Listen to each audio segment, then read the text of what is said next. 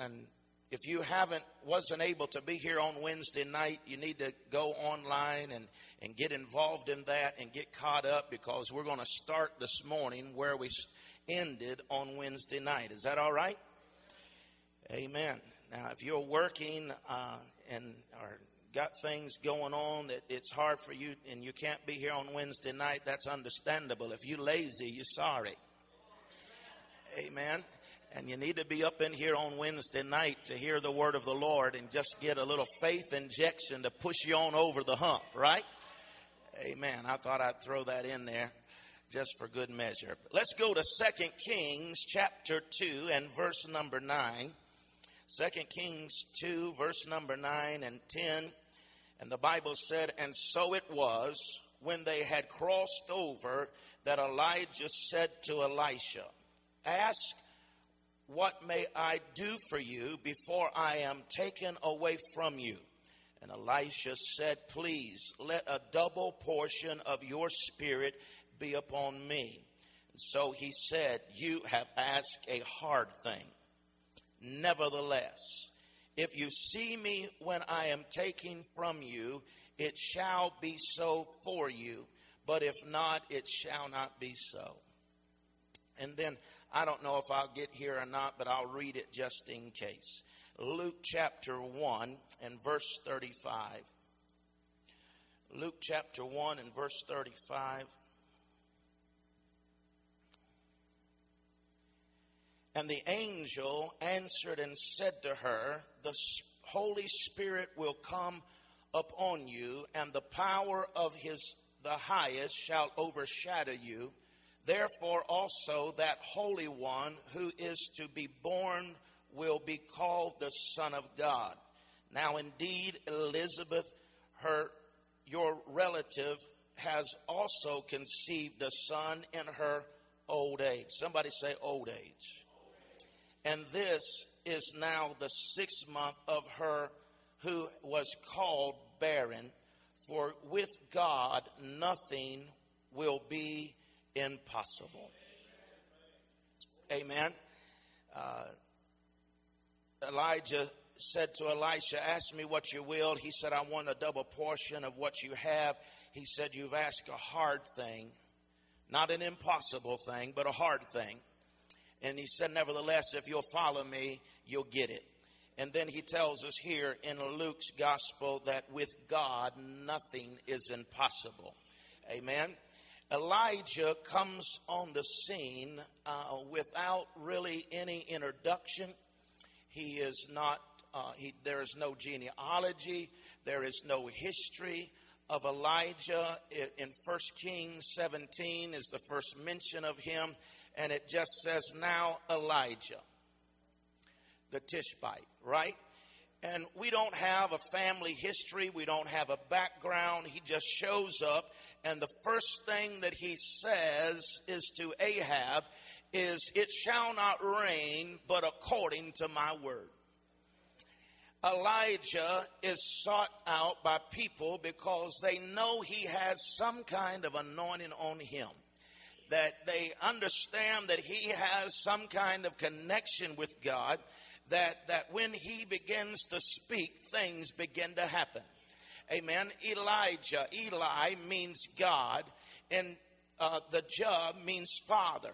Amen. It's a compound name. Eli, God, Jah is father. So he is saying, God is my father, is what his name is. Amen. And this man has gone, got it going on. He shuts up the heavens on you, and if you push on him, he'll call down fire and burn you up. Amen. Now you say, well, that don't sound too good, but I, I, I, know that, but it's the kind of power that he had. It's what he was working with. His anointing was just a bit confrontational. he, he, had an anointing that caused things to begin to move and things to begin to shift. It wasn't okay with him that Ahab and Jezebel were running the, the, the nation. It wasn't okay with him that things were being controlled by Jezebel and this spirit. And he had a spirit of God on him that believed that things could and should be different. And so he rises up in that anointing, and that's where we left off on Wednesday night. He rides up on that anointing. He he confronts these individuals, and and uh, there in the on the mountain, he sees all of the miracle and the power of God. The fire begins to fall. It consumes the sacrifice, licks up the water and the dust that are in the trenches, and then the Bible says that Elijah has this down moment. He has this time when he feels depressed. He feels as though that he's the only one. It's a bad place to be when you feel like you're the only one working for God. When you think that your faith has no outlet, right? When someone walk, would uh, talk like this, he said, I'm the only one left most of the time, whenever somebody was to talk like that, we would suggest or think that they were walking in pride, like as if I'm the only one serving God. I'm the only one that, that is praying and there's nobody else. But when, what, what really was taking place here, perhaps, if you will, it, just to give me a little leeway, perhaps what Elijah was saying is, I don't have any outlet for my faith. There is nobody that wants to receive my faith. There's no place for my faith to attach itself, right? And so he, he's speaking here, and God begins to talk to him and says, Look, Elijah, I know that you're in a a bad place, but I want you to know I have people that are worshiping me just like you're worshiping me. You just don't know them.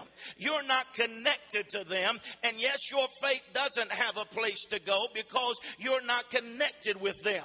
But he said, I, I want you to know that there are many people that have not bowed their knees to Baal and they are not serving them, but they are serving me. And he said, in fact, I want you to anoint three of them for me.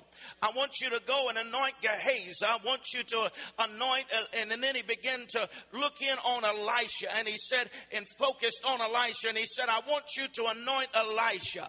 And so Elisha goes, and, and Elisha goes, and he finds him, and, and when he finds him, he's Elijah, he's working, he's plowing, right?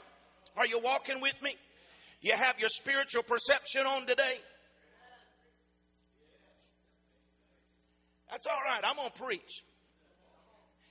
Elijah, what Elijah was out there and he finds Elisha and he is plowing in the field. He's working, right? He's doing something. A lot of people are wanting to say, well, nobody will use me. Nobody wants me. Nobody will let me do anything. You got to do something, baby, before people will seek you out. Amen. You got to be plowing in the field when nobody's watching. You got to be uh, faithful in the kingdom when nobody's looking. And that's what when Elijah, Elijah went and found Elisha, he was plowing in the field. And when he, when he, Elisha perceived in his spirit that this is my moment of opportunity. Can I tell you that you've got to have perception and understand that moments of opportunity don't come around every day. And so you have to have your spiritual sensitivity, your spiritual antenna up and say, This is my opportunity. And Elisha never mixed words. He said, Let me go kiss my mom and daddy, tell them goodbye. He burnt the plow, he got rid of the oxen, and he followed after this man of God because he said, This is my opportunity to fulfill my purpose in God. Amen. And from that moment on, Elisha knew that this is his opportunity, left everything he knew, and became mentored and become the servant of Elijah. Amen. He pours water on the hands of Elijah. Elisha understood that if I'm going to have this kind of anointing upon my life, then I've got to make an investment in this anointing. I wish this generation would understand that. A lot of folk want it, but they don't want to pay the price for it. A lot of folk want to walk in the anointing and, and flow in the gifts of the Spirit and the power of God, but there aren't too many people that want to pour water on the hands of the man of God or the woman of God. But I want to tell you, if you want the anointing of God upon your life, you've got to learn how to serve. Because he who is it, that, that one that serves, you've got to learn how to serve before you can learn how to lead. And if you learn how to serve, then God in due season will raise you up. Amen. Elisha was pouring water on the hands of Elijah, but there was a day coming when Elijah was going to go on. But this multi-generational blessing was going to continue to flow. And guess what? It wasn't going to fall over there at the school of the prophets. It was going to fall upon a man that would not give up on him, that would walk with him everywhere he went. And the anointing of the Lord would rest upon his life. Amen. As you read the Bible, you will find out that the anointing flows from one generation to another. And it's not because it's not the next one in line that gets it, but it's the one who is servant that receives the anointing. God was getting ready to take Elijah into heaven by a whirlwind. It's not God's will that anybody go out fading out, wearing out, or rusting out. All of us should go out in a whirlwind. Come on, somebody. All of us should go out in a whirlwind. And Elijah, the day came when God was ready for Elijah. He didn't get sick with cancer. He didn't have infirmity and disease. God said, Your time is up. You've run your race, and I'm ready for you. Just come on up here, buddy. Amen. And he went out in a whirlwind. And now they come to this place called Jordan that Elijah had taken his mantle and he had parted the waters before and they crossed on dry ground. And so now Elijah is taken and Elisha comes and he says, What do you, or before he left, he said, What do you want from me? And he said, I want the anointing that you've got and I want my own anointing too. In other words, I want a double portion anointing. The anointing is not supposed to stop and start with every generation. I know that some folk have this idea or mentality I got mine, you get yours. Amen. But I want to tell you that every generation ought to supersede the previous generation in doing the works and the miracles and the blessing of God in the earth because every generation past ought to supersede the anointing. They ought not just carry the anointing for their generation, but there should be an anointing handed down to them. Amen. That they don't start at plan B, plowing in the field again or, or ground A, plowing plowing in a field again, but they take a hold of the mantle that has been released upon their life where that they can go and do what other generations could not do. Amen. You see, it's an indictment against us if we just hold the fort. It's an indictment against us if we just maintain, if we don't do anything. In fact, if we are even falling behind in some generations, we ought to be doing signs and wonders and miracles today Amen. We ought to see the manifest presence of God like no other generation that preceded us because there is an overflow of the anointing from generation to generation. The anointing is supposed to have a continual flow, a continue from generation to generation. Sister Renee mentioned earlier, one generation shall praise his works to the next generation. When there is an unbroken flow of the anointing from one generation to the next generation, there is a double miracles in the next generation. There should be double signs and wonders. Amen. Elijah said, You've asked a hard thing, not an impossible thing, but a hard thing. The reason that it's hard is because the generation that was working hard and building and calling down fire had a different relationship in the world than the generation that was coming behind it. Elijah was a, as I said, he was a fire calling down somebody. You get him upset, and buddy, he was like Peter. He had a hot head. He'd just fire, zap, and you were done. Is anybody thankful for grace today? Amen. He was he was working this thing. He was tearing down some barriers. He, he was taking out some strongholds. He was dealing with some things in his generation that Elisha would not have to deal with. Amen. And he said, It's a hard thing you have asked me for my anointing because you're in a different generation. You are going to be doing something different, Elisha, than what I have been doing. Amen. In the world, there, there is generational gaps, right? In the 60s, if you ask somebody the generational gap between the 60s and 70s, it would be probably uh, sex, drugs, and rock and roll. Right? Whenever you look at this generation and ask this generation, what is the generational gap? I, I'm certain that it would be technology one generation don't understand the, the technology that this generation understands. But the kingdom of God should not have generational gaps. The kingdom of God, amen, should not have generational gaps. What are you saying, Pastor? I looked for a man to stand in the gap and make up the hedge that there be no breaches in the wall. Amen. So that the next generation doesn't have to start and begin again at ground level. But this generation hands off the baton without missing a beat. And they run on the race of faithfulness and they begin to do greater things than previous generations ever done. Amen. They should receive something from you. I said the next generation coming behind us should receive something from us. They received, Elijah, Elisha received by, by observation. He learned from watching Elijah. Other things he learned by instruction. Elijah would talk to Elisha and say, This is a way to do a thing. Amen. Other things he learned by impartation. Some things you cannot teach, you've got to catch.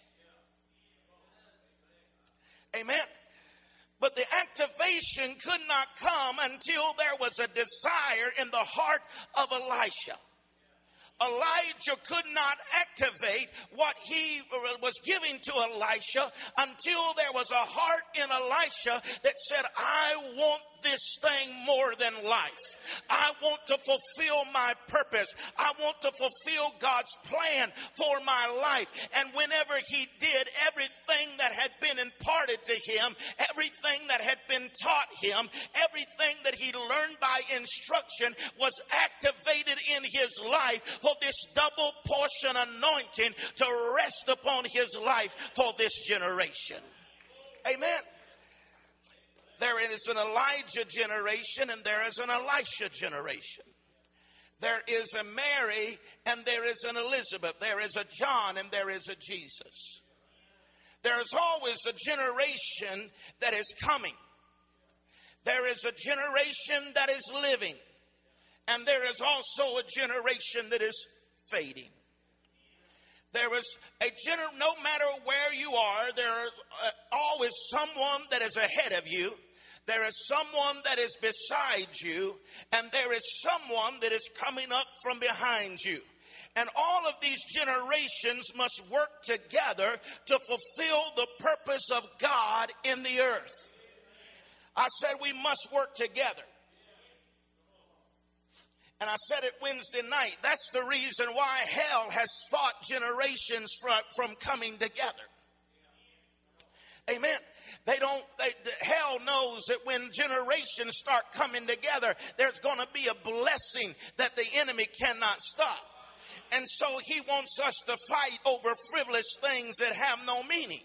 That have no spiritual significance. Generations will fight one another over music. They'll fight one another over style. They'll fight one another over their preferences. But preferences really don't mean anything. It's about the kingdom of God. And we've got to put our preferences aside and we've got to come together and say, my preference in song might not be your preference in song and my style may not be your style, but we're not here for that. We're here to bless the kingdom of God and promote the kingdom of God. And so we're just going to come together and we're going to believe that the anointing of God is going to rest upon us as a multi generation comes together and we're going to do everything God called us to do. We're going to expose darkness. We're going to heal the sick. We're going to set the captive free. We're going to pray in the spirit and bring down strongholds and the kingdom of God will be advanced in the earth. Oh, somebody praise him today.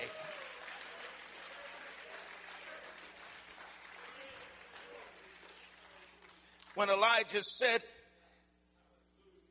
It's taken up, the Bible said his mantle fell on Elisha. And he goes back to that same Jordan River and said, I'm going to test this thing out while nobody's watching. huh? I'm going to see if I got it. And he knew that when Elijah took that mantle and smote the waters, that the waters rolled back and they crossed over on dry ground. And so now he's got the mantle and he says, I want to see if I've got it. And he goes back to that same river. He, he takes it off of his shoulder and strikes the water and says, Where is the Lord God of Elijah? And the Bible said that the waters rolled back. And he walked over on the other side and said, I know I got it now. And he walked on over by the school of the prophets. I'm not, I'm not against education. I believe you ought to get you some education. Come on. Get all you can and can all you can get. Amen. But here is the fact. They didn't want to pay the price for the anointing. Get all the education that you can get, but you still got to have the anointing. And he walks past the school of the prophets and the school of the prophets. When they went there, they said, Well, well, God has, has taken away your man. He's taken away your mentor. And they have this bright idea. Maybe we should go look for him. And Elisha says, You can go look for him if you want. I seen where he went. But that wasn't good enough for them. That's Matthew's translation. That wasn't good enough for them, so they sent 50 men, right? And they searched three days for him, and they said, It must be like Elijah said because we can't find him anywhere. Amen. And watch this Elijah starts his miracles where Elijah left off he goes and parts the waters that Elijah parted, and then he goes on and heals the waters in verse 22. In 2 Kings chapter 2, in verse 22, it, it, there maybe a verse 20, 21, he takes the salt, right, and he pours it into the water and he heals the waters. Amen. And so the waters remain healed, verse 22 said, until this day, according to the word of Elisha. And then there's this weird scripture. Have you ever read weird, weird scriptures? There's this weird scripture that pops up. Then he went from there to Bethel, and as he was going on the road, some youths came from the city and mocked him and said to him, Go up, you bald head, go up, you bald head. And so he turned around and he looked at them and he pronounced a curse on them in the name of the Lord. And two female bear, uh, bears came out of the woods and mauled 42 of the youth.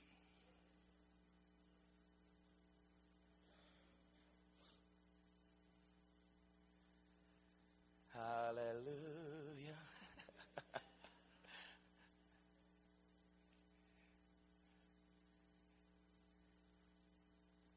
Elisha was anointed to do something to bring healing.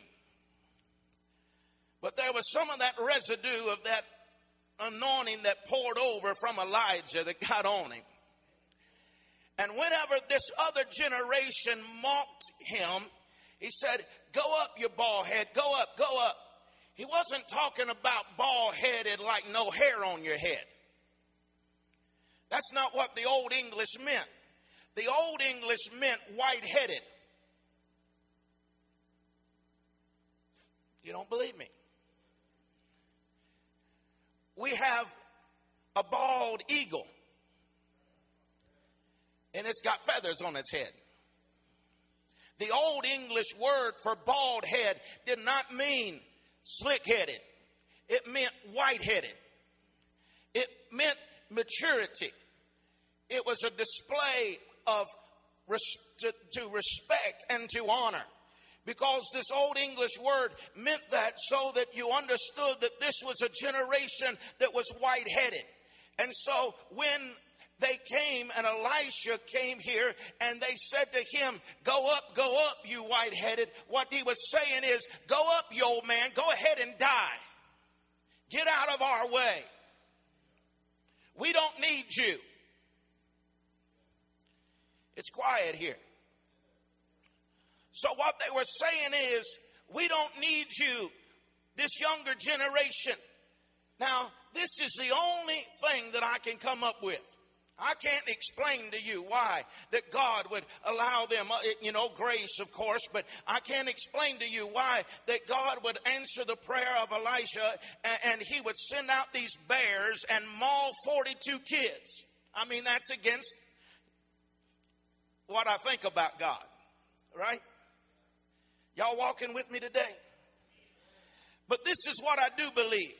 I believe that God understood that this generation that was coming up was getting so far away and so rebellious and so disrespectful that even though it was hard to see 42 children die, it was better that 42 perish and save a generation than it was for the whole generation to continue down this road of disrespect and rebellion. And so, therefore, he had something very harsh had to take place to get the mind of this generation and turn it around till they begin to respect and honor their elders like they were supposed to do. Now, how many know that, that that'll get your attention? I know it got this generation's attention because you never hear again where that kind of disrespect rose up. I'm sure somebody mumbled something against one of the other elders, and, and, and somebody else said, You better shut your mouth because there's some bears up in here somewhere. And haven't you heard what happened the last time folk were disrespectful to their elders, right? And so they, they realized that and they begin to, to come into alignment and they no longer uh, mocked another generation. We can't ha- be having one generation mocking another generation because we need each other to keep this blessing flowing in the earth. Come on, put your hands together and understand we need each other. I said we need each other. And we need to come back to a place of respect and honor for previous generations because you don't know what they've been through. Amen. So Elijah says, I might be old, but let me show you what I can do. I may not be able to keep up with you, but I've still got some spiritual authority. And I don't have to run. I don't have to show myself. I, I just know what I've got. And he speaks the word, and those bears come out and devour that despectful generation. I know it seems harsh, but these bears took out those so that there would be an understanding. It's important that you line up with the generation ahead of you so that you can receive this generational blessing. So be careful about mocking another generation because they might still have some power that you just don't know about. Amen. You see, the older you get, the less you have to display your power to impress everyone. Whenever you're young, little kid, you fight over all day over a ball. Now there'll be three other balls in the room, but you fighting over that one. Huh?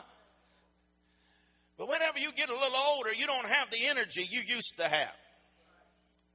Come on, somebody. You don't have all that strength that you once did, and, and so you, you save it up for when it counts. You don't have to show everybody what all you got, but whenever it counts, you save that energy for something that's worth fighting for. You'd save that energy for something that's worth it. And, and you've got to understand there may be some from a previous generation that are white headed, but they still can get a prayer through. Amen. They may be old, but they know how to tear a hole in the heavens because they've done it before and they're still able to do it now. Amen. They were there fasting and praying uh, food into their house. Amen. They know what it is to move a mountain and break strongholds. They know how to fight, amen, with the spirit and they can bring some things down. And you see, we, it, it hasn't always been like this. Somebody had to fight for what we've got now. Somebody had to war in the spirit. Amen. They weren't there when Elijah endured the pressure of Abraham, Ahab and Jezebel. They weren't there when he was facing the prophets of Baal by theirself. They weren't there when Elijah was fighting through a wall of depression and felt like that there was nobody else on his team and that he didn't have anybody to extend his faith to. Amen. They just came up out of a generation generation that understood that we've got it like we've got it now, but they never knew the price had been paid, that he fought through depression, he fought through demonic spirits, he fought through all of Baal's servants, that they could come to this place now, that they could experience the blessing and the favor of God upon their life. Amen. You have to be careful when you see someone and not assume they have always had it as good as they do right now. Amen. My kids don't know what it's like to eat beef stew and rice. When that's all you got. Amen. They weren't there whenever I was we was riding around in a car that had the floorboard out of it. And I got me a stop sign and put down there. I didn't steal it, it's laying on the side of the road.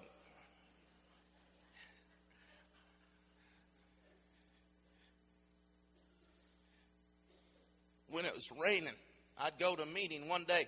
Whenever I decided I need to do something about it, I was going to a meeting and and, the, and hit a mud hole, and the mud come up there and splashed all over my suit. You you can't be cool like that. I said we got to do something about that, and I, God gave me that stop sign, and I put it in that floorboard. They they weren't there. They don't know nothing about that.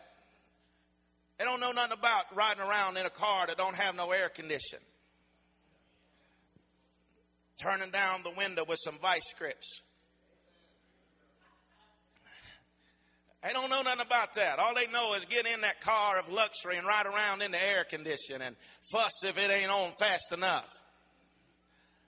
They don't know nothing about that. Huh? I know whenever we was here in our first pastorate and, and I remember we, we our meal on Sunday night was, was beef stew and rice every Sunday night. And uh, Renee and I, we thought it was a big deal whenever we got to go out, on Sunday night and get us a hot dog at Dairy Queen. We was I had arrived, man.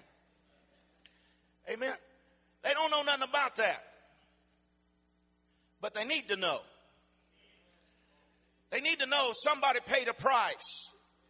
And it hasn't always been the way that it is right now. I haven't told you that to say, oh, poor pastor. No, I'm blessed. I'm just telling you, it ain't always been as blessed as I am right now. I'm just on my way. Come on. And some of you, I know you, you've dealt with the same things. Your kids don't understand what it was to, you know, live in a, in a two or three room house and get you an apartment and trying to pay the bills and trying to make everything happen. And, and maybe they don't understand it and they don't appreciate it. But it's the same way in the spirit. Amen. We, we aren't, we haven't arrived yet, but we've come a mighty long ways, baby. Amen. And I want to tell you today that we have to continue to speak to this generation and tell them how good God really has been to us. And tell him, son, I don't ever expect you to have to go to the, the cabinet and only have uh, beef stew and rice in it. But let me tell you how God provided for me and your mama when we needed it. Praise God. And let me tell you that God will supply your need and tell my children that God will provide for you. Praise God. You see, they need to know that. Whenever I was raised up in the church, every, everyone hasn't been blessed to be raised up in a church like we've got here now. Amen.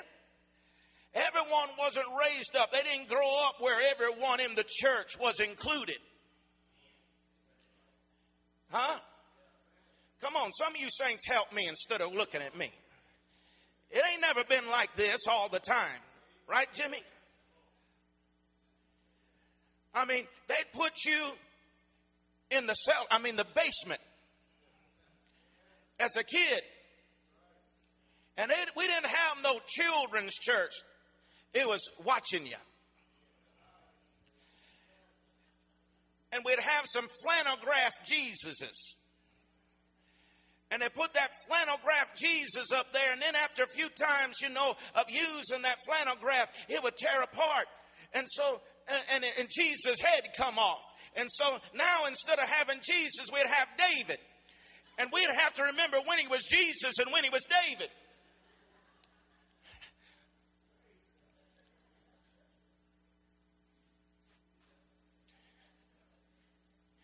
And then student ministry was your parents. You sat in front of them in the church service. And if you acted up, don't you even dare bring no gum up in there. And if you acted up, their ministry was to pop you in the back of the head as hard as you can to your head and get to jerking. And that was only the sign that your honey was going to hurt when you got out of that building. Ain't nobody helping me this morning.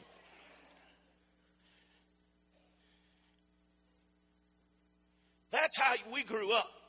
It ain't always been having 70 kids back in ministry and, and teaching them on a level they can understand and comprehend and having a student ministry to to preach the gospel on their level so they can engage in ministry and have, have that same opportunity to come up in here and worship God through drama and through media and through different diverse ways of ministry that reaches different generations. There wasn't all of that before. But thank God we're up in a church today that understands it takes all kinds of ministry to reach generations.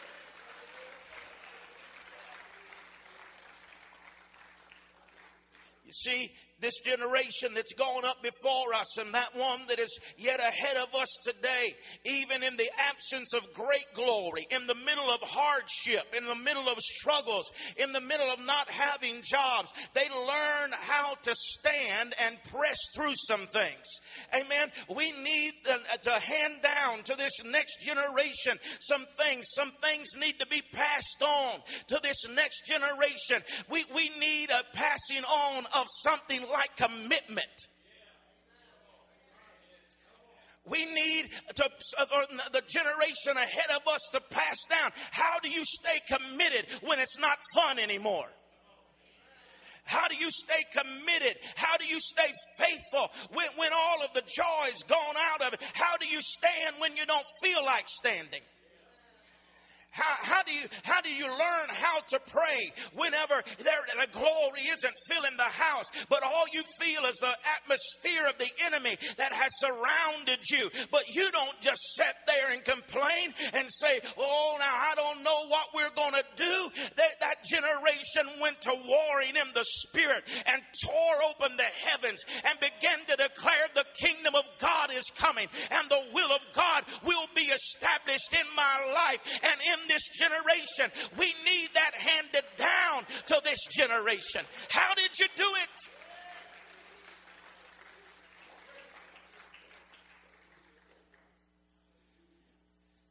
This is what's going on in this upcoming generation. They had no respect and they had no concept that Elisha was carrying a double portion anointing. You don't talk to people like that that are carrying an anointing. You don't disrespect the men and the women of God that have an anointing upon their lives. You have to be careful not to allow dishonor and disrespect and, and condemnation to come out of your mouth because it will cause danger to come into your direction. I was taught you didn't criticize somebody until you did it better than they did it. If you ain't never built no house, keep your mouth shut. Huh? If you ain't never done a thing, don't be telling somebody else how they ought to be doing it. Come on. You see, the culture of our day has led us to believe that you can become something without doing anything. I'm trying to help you. We see all this stuff on TV. How much of TV can you believe? I've seen, you know, it still amazes me uh, every once in a while you, you flip through and you see, and, and I asked Renee, and I may have shared this before, but I flip through there and I'm watching this. It's um, the Kardashians, right? And I said, what, what they on TV for? They don't have no talent. They don't have no skill. Huh? And we've raised up a generation that expects to receive everything without doing anything. The generation before us was called the builders. How, how they had great work ethic. They, they, when they committed to something, they committed to getting it done. They didn't, they didn't commit to something and say, I'll do it if it don't get hard. They didn't commit to something and say, well, I know that I committed to it, but, but I didn't know it was going to be this tough. No, they committed to something, and no matter what happened, they saw it through. They were builders. They built our banks. They built our schools. They built our churches. Amen. And when they become a part of the church and said, I'm committed to the church, baby, you could believe, you could believe they were there. They were planted in the church and you didn't have to go looking for them. You didn't have to wonder where they were. They would be up in the house of God and be a part of what was going on. It wasn't just a Sunday thing. They were there for prayer service. They were there to seek God God. They were there to help the brother and the sister. They were there because they were committed to the ministry, committed to the church. They didn't, they didn't let go of something because it became uncomfortable. When you become a part of the church, you need to be a part of the church. Amen. When you're planted, it teaches you some things that you don't get just by moving around and getting when, whenever you get uncomfortable. I'm pastoring better than you're letting on today. Uh, one, one great thing that greatest things that hurts discipleship is choices.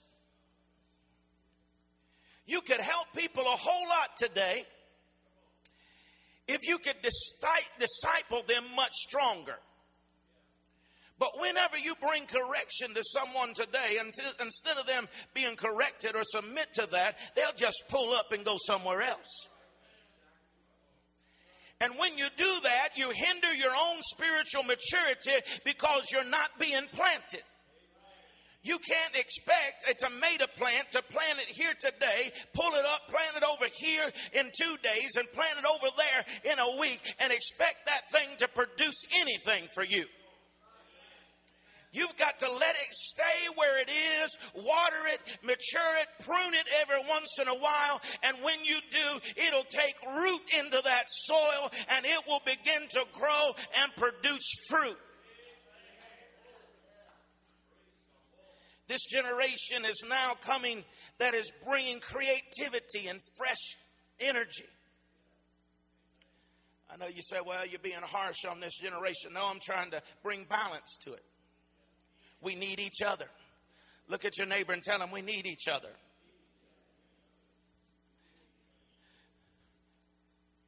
This generation brings creative ideas, it brings fresh energy. The downside to commitment is that you can get in something for 50 years, something you hate. And because you've learned how to settle, you, now you're just going through the motions and you're not using your faith for anything. Amen. And so there has to be balance in it. Those bears came out and killed 42 kids speak to the genealogy of Christ. And it was four, uh, and from Abraham to David was 14 generations. From David to the carrying away of Babylon was 14 generations. From Babylon to Christ was 14 generations. That's 42 generations. And there is a space of time between Adam and, and Christ, and it takes 42 generations for the anointing to show back up. How many generations do we have to lose? How many are we willing to sacrifice? Until we're, we'll say, hey, we need each other so the anointing can show back up in our churches. Question is, how many are we willing to lose because we're not willing to work together? How long are we going to argue over things that don't count? The previous generation have worked hard and faithful and committed, but they don't want nothing to change.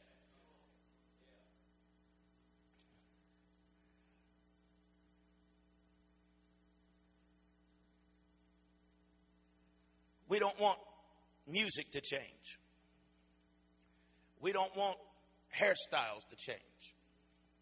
We don't want clothes. You, you ought not be identified in your decade by what you're wearing today. You'll get that on the way home. As a parent, you want to protect your kids, don't you? Come on. You want to protect your kids. I want to take mine and put them in a Ziploc bag and put them in the freezer and say, when you turn 30, I'm going to let you out. Because whenever I look around this world, I see changes that are taking place that aren't always good, that are difficult to deal with. But I got to trust God that He's going to take care of them. That he's going to provide for them because you see, in my own selfish way, I want to guard them and protect them and, and make sure nothing harms them or hurts them. And you have that desire. But you see, I want to tell you, I, I can't do that, right? Y'all ain't going to help me all day, are you? I said, we can't do that. But what I can do is put something in them. I can tell them the goodness of God. I can tell them that God is for you and not against you. I can tell them greater is He that is in you than the world that comes against you. I can teach them how to pray. I can teach them that you don't have to run. Amen. But you can stay planted and founded in the Word of God. And when you've done all that you know to do, just stand in the Word by night in the house of the Lord. Be found worshiping God. Plant yourself there. Step, put your feet in the ground and tell the devil, devil, you aren't going to take me down because God in me is greater than all that you can bring against me. Stand in his word. And when you've done everything you know to do, call on the name of Jesus. And in the name of Jesus, principalities will back up, hell will shut up, and the blessing of God will be released over your life. Hallelujah. Because I cannot hold them back, but I can pour into them and say, You don't have to worry, son. You don't have to worry, daughter. The God that took care of your great grandfather, the God that took care of your grandfather and your daddy is the same God that's going to take care of you no matter hell or high water. The earth is the Lord's and the fullness thereof, and He will provide for you. Just remain faithful to Him.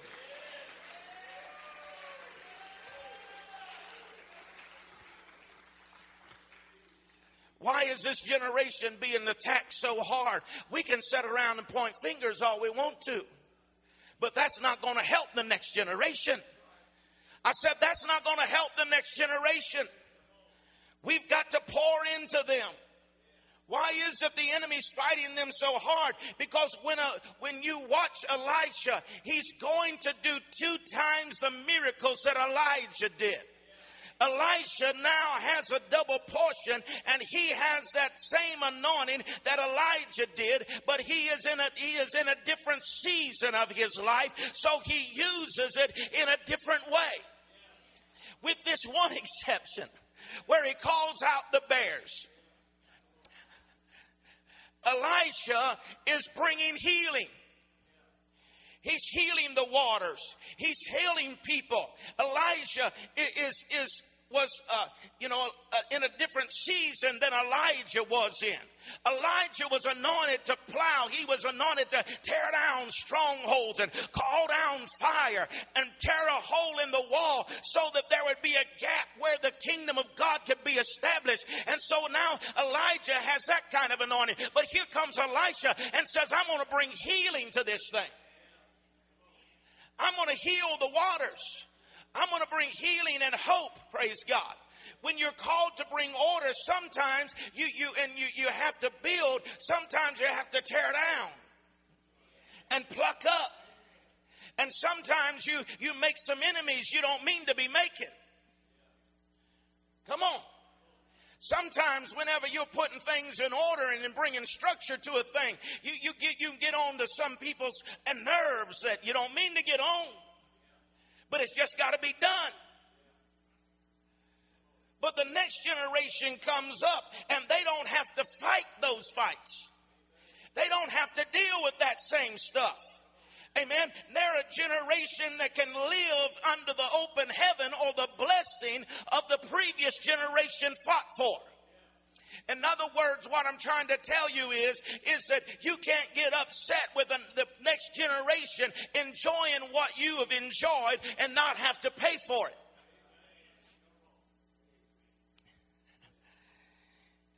The good thing about that is the next generation brings healing to some of the previous generation's hurts and pains. They don't have to fight that battle.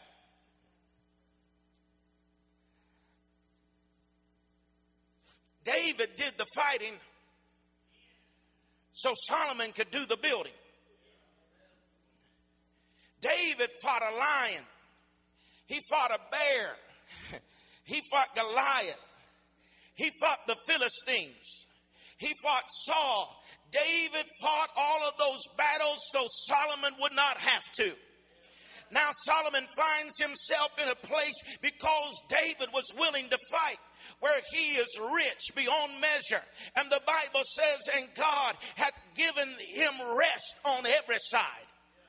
That's what Solomon enjoyed, but he did not enjoy it because that, that, that he paid the price. He enjoyed it because his father, a previous generation, had paid the price. And David was such a worshiper and a warrior that people knew you don't mess with David. Amen. He'll come out there with a slingshot and take you out. Amen. And whenever he takes you out, he ain't going to stop there, but he's going to go after your brothers. Amen. He's going to take them out. Don't think that you can slip behind David and cause fear to come in his heart. You can burn his city to the ground, but don't think you're going to cause him to lose heart and give up. He's going to come after you. He's going to put pressure on you. He's going to overtake and he's going to recover all. Amen. He's going to take Zion. He's going to take Jerusalem. He's going to take the land of the Philistines. He will drive them out because that's what God's put on him to do. He's an anointed warrior so that another generation can walk in a spirit of peace. I want to tell you today, every generation has a part to play so the kingdom of God can be advanced in the earth.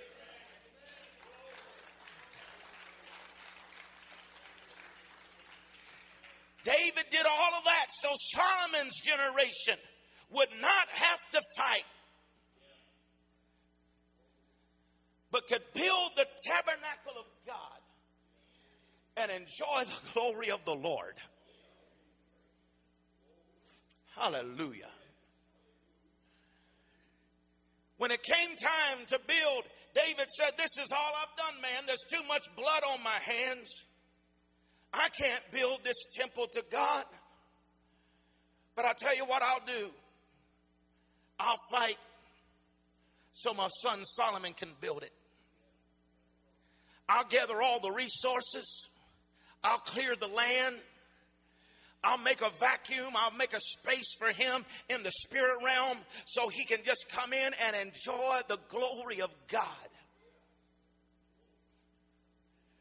Those in the first half of this century who believed in the power of the Holy Spirit, who prayed in tongues, were said to be out of their minds. They were the outcast. They were called holy rollers. They were looked down on. They were pushed out of the cities. Amen. They had met in on the outside or the other side of the tracks. They met, had to meet in tents. They met in rundown buildings, but someone had to fight through it so this generation could be in a building like we're in today. Amen. Somebody was willing to pay the price. Somebody was ready to carry the ridicule. Somebody was ready to uh, endure the condemnation so we could don't have to go on the backside of the tracks or up in a, some kind of gutter alley, but we could come right up here in the middle of the street, build a temple unto God and say we're proud to be the children of the most high God. Hallelujah. They were willing to pay the price. Amen. They'd go to worship and they'd build build, build in, build in those buildings and they didn't have any heat in the winter and they didn't have air conditioning in the summer. Amen. They didn't have no padded pews. They didn't have uh, all of the luxury that we have today. They didn't have the sight and the sound. They didn't have the media, but they weren't there for all of that. They believed that there was a power that was yet to be released and they were willing to plow the ground until they could get to where there would be a move of God, where there would be an open heaven where the earth could experience the glory of a manifest Christ. I want to tell you, they were tearing down walls. They were taking those Goliaths and they said, we'll kill you so our next generation don't have to deal with you. And they swept in and shift took place and the glory of God. Even in history, they say one of the greatest things that shaped, amen, the last society or last generation was the move of Azusa Street where the power of the Holy Spirit Spirit came and fell upon, amen, a one eyed black man, amen, who was uneducated and illiterate, but believed that there was a power. He was an ex slave, but he believed that there was a power of God that was yet to be experienced. And he said, I'm ready to take the ridicule. You can mock me, you can laugh at me, but I'm going to plow this thing through because there's a power to be released into this generation. And they would go into substandard buildings. They would go with without children's ministry. They would go without light and sound, but they knew how to get a hold of God and they would bring the glory of heaven into the earth. Oh, somebody thank God for a generation that was willing to pay the price.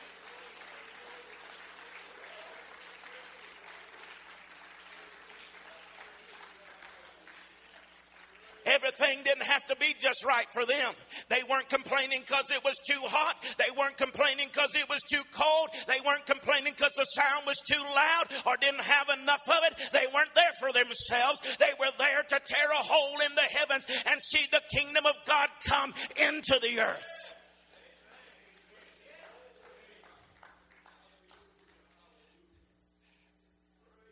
If they did it then,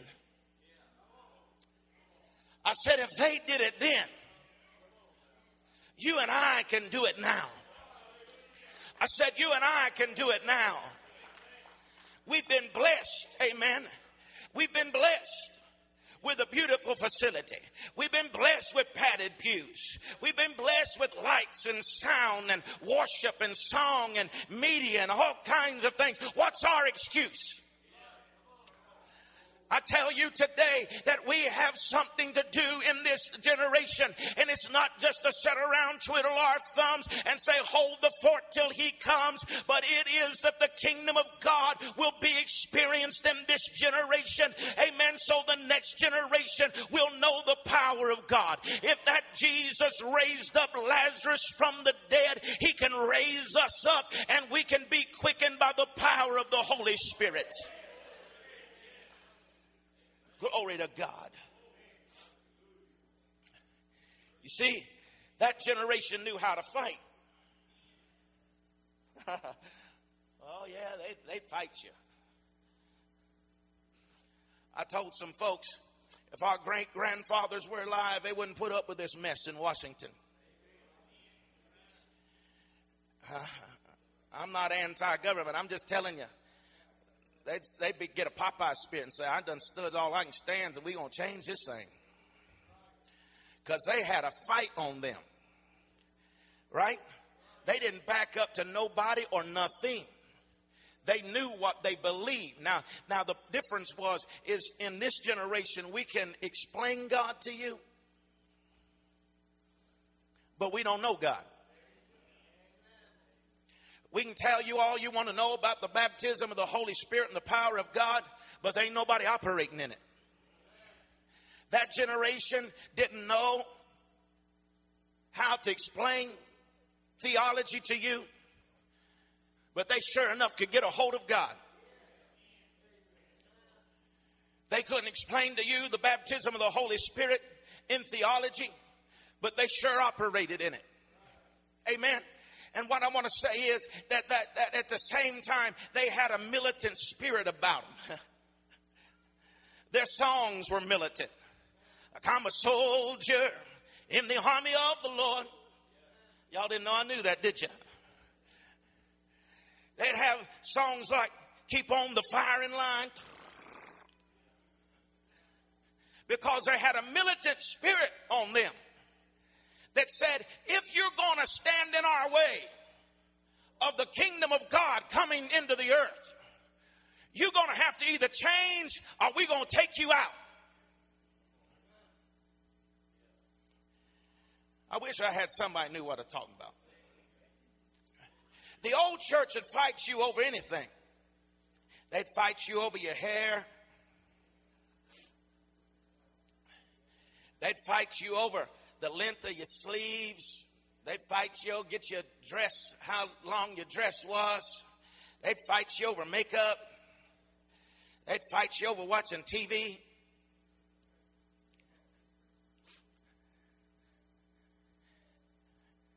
I don't guess I got anybody raised up in the church.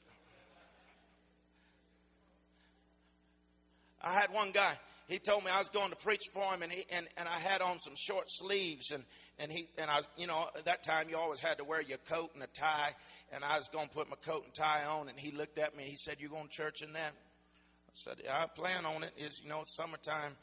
And, uh, and he said, Well, I'd rather you not wear that. He said that, you know, it might cause somebody lust. And I'm thinking, if somebody lust over my elbows,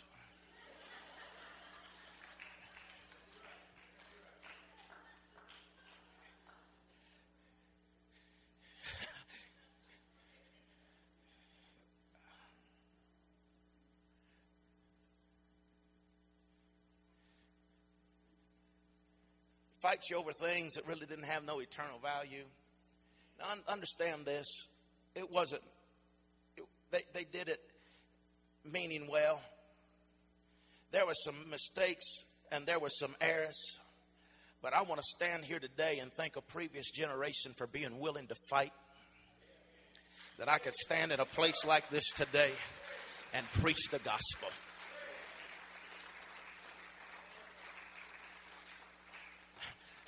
I'm glad somebody was on the battlefield.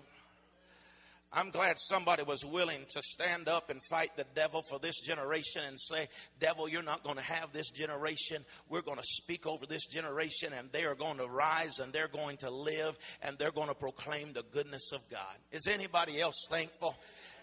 I said, Is anybody thankful today? Hallelujah. I'm not done, but I'm going to stop. I told you I didn't think I'd get to Luke 1 unless you've got another hour. I didn't think I'd get any amens. Can you take it? You say, Well, Pastor, you're being awful harsh. No, I'm not being harsh. I want you to understand generational differences should not stop us. Our, pre- our preferences should not become our prejudice because it separates us. And anytime it separates generations, it stops the flow of the blessing from coming. And we need each other. We need some warriors that'll still stand up and say, Bless God, Pastor, I'll stand, I'll fight. Huh? We need some folk like Peter in the church say, I'll pull my sword. You don't mess with. Mm. Huh? And we need some other folks with some mercy and grace to balance it out. Another generation that says, wait a minute, wait a minute, Pete. Don't cut his ear off. Let's give him a little grace here. Let's give him a little mercy here. Let's bring some healing to this situation. And when we come together, we create an environment, and I, I hope you'll stick with me. And I hope that you'll be a part of these messages because God is doing something wonderful at the tabernacle.